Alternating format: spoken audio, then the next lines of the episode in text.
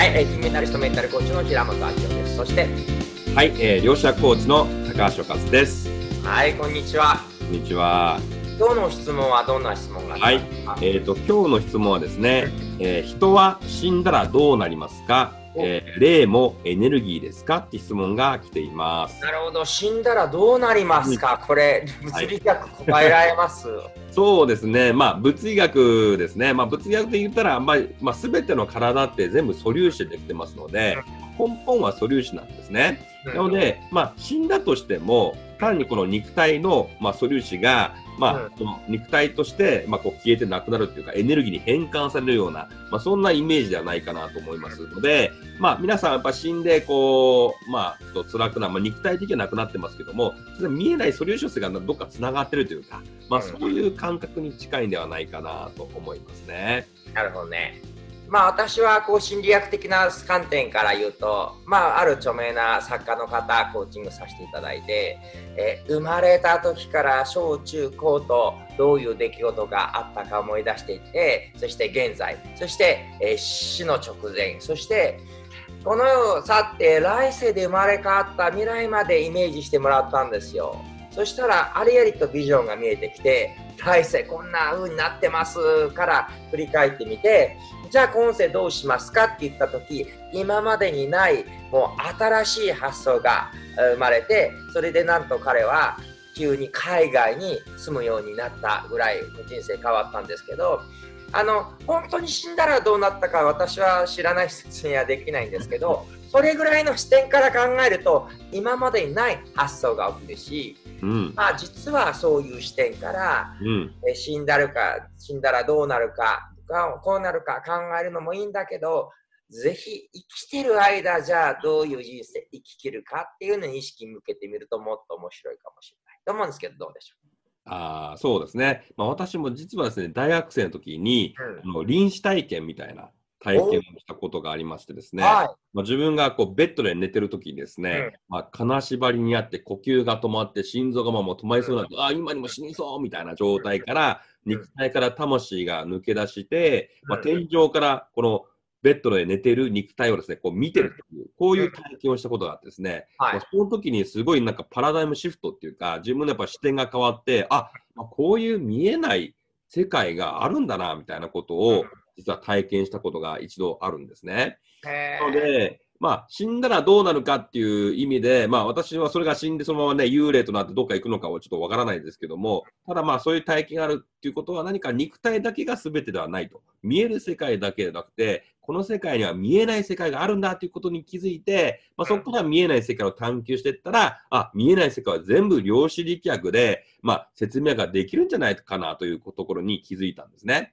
なので、まあ、もう一つの質問で、じゃあ、霊、幽霊も、じゃあ説明できますかみたいな話なんですけども、まあ、これもですね、ある意味、まあ、テレビの電波とか、ラジオの電波と同じ電磁波のエネルギー体ではないかなと私は考えていて、うん。まあ、私たちが人間見えてる世界は可視光線という色の世界、もう赤、橙、紫という色の虹色の世界なんですけども、はい。じゃあ赤の外と書いて赤外線、紫の外と書いて紫外線、まあ、この紫外線とか赤外線って目に見えませんよね。見えないですね。見えないですね。でも見えないってことは、見えないけども、あることはかあの分かるんですね。テレビも見えるし、電波も携帯電話で、まあ、やり取りも遠くの方とやり取りできますから、まあ、そういった何か見えないけども、そういう見えない電車のエネルギーがもしかしたら、まあ、その幽霊とか、えー、分からないですけど、見えない実態なのかの可能性はあるんじゃないかなとは思います。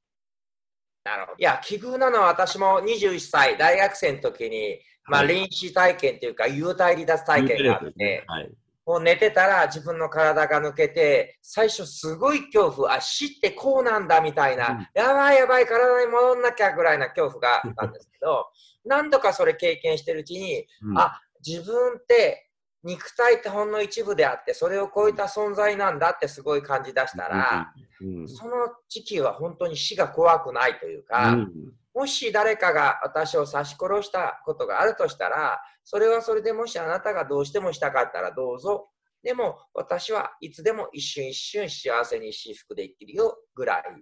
その時って本当に瞬間瞬間何見ても感動で、こう満員電車で揉まれながらも、みんなが一生懸命生きてるっていうのを感じるだけで号泣するぐらい、えー、今のコロナの状況だとちょっとまずいですけど、学生時代、ぎゅーっと押されながら、昔はこのなんか汗だくの親父くせ嫌だなみたいに思ってたんだけど、もう汗だくのおじさんも、えー、頑張ってる OL さんももう、みんな一生懸命頑張ってんだって言って揉まれながらなんか幸せで号泣してた。ちょっとおかしな感じですけど、この時意識って車両全体に行ってて、はい、なんか人間ってこんな風に意識広がることあるかもね、みたいな、これね、うん、ちょっと科学的に私説明しようがないんです。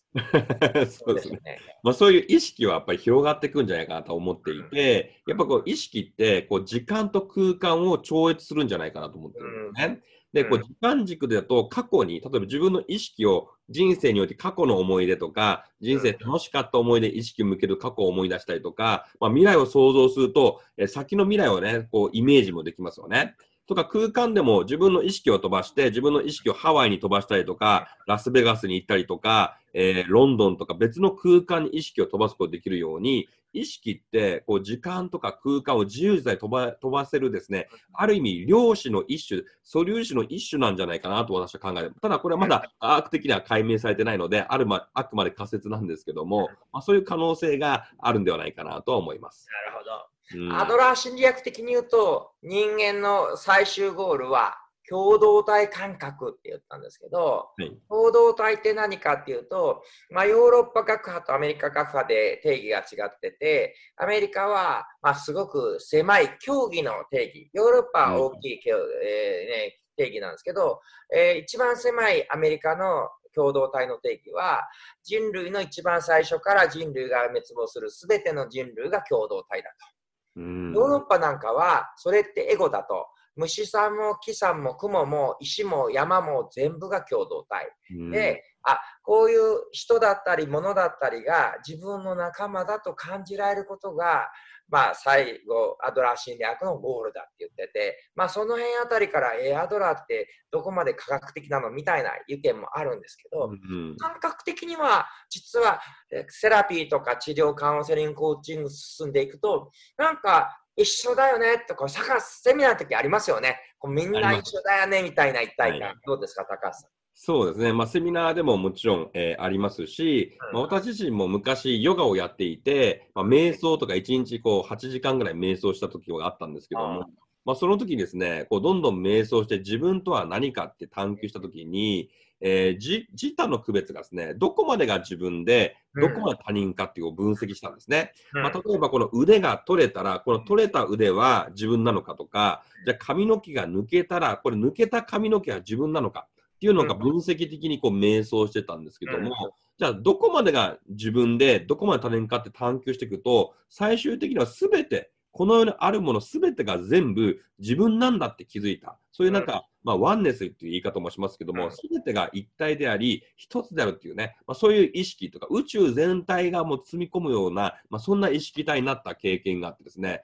まあ、その時ですもう、なんとか考え方がまたすごいパラダイムシフトが起きてしまってですね、まあ、この境地をやっぱ多くの方にもう伝えたいなと思って、実は量子役コーチとして、えー、実は活動を実は始めてたっていうところもありますね。そうだったんですよね。そうなんですね。なるほど。はい、それすごいわかります。私も16歳の時初めて瞑想した時に、本当に全てと一つワンネスって一体感があって、はい、瞑想をもっとお伝えしたいとか、カウンセリング、コーチング、例えば過去のトラウレがある人はカウンセリング、未来作りたい人はコーチング、うん、そして最終的には今ここ瞑想、カウンセリング、コーチング、瞑想を融合した平本式っていうのは、まあ、まさにね、そのワンネスというか、と一緒っていうことで、はい、すごいなんか高橋さんと同じ体験をしたいるような。もしくは兄弟かもしれないね。かもしれないですよね。宇宙兄弟みたいな感じかもしれないです。ですよね。はい。はい。ということで、はい、ワンアクションは特にはない感じですかね。特にそうですね。特にはない感じですね。はい。はい、ぜひよかったら瞑想をちょっとしてみたり。ね、ちょっとしてみたりとか。はい。うんそういうのいいかもしれないですね。はい。はい。ということです。ありがとうございます。はい、ありがとうございます。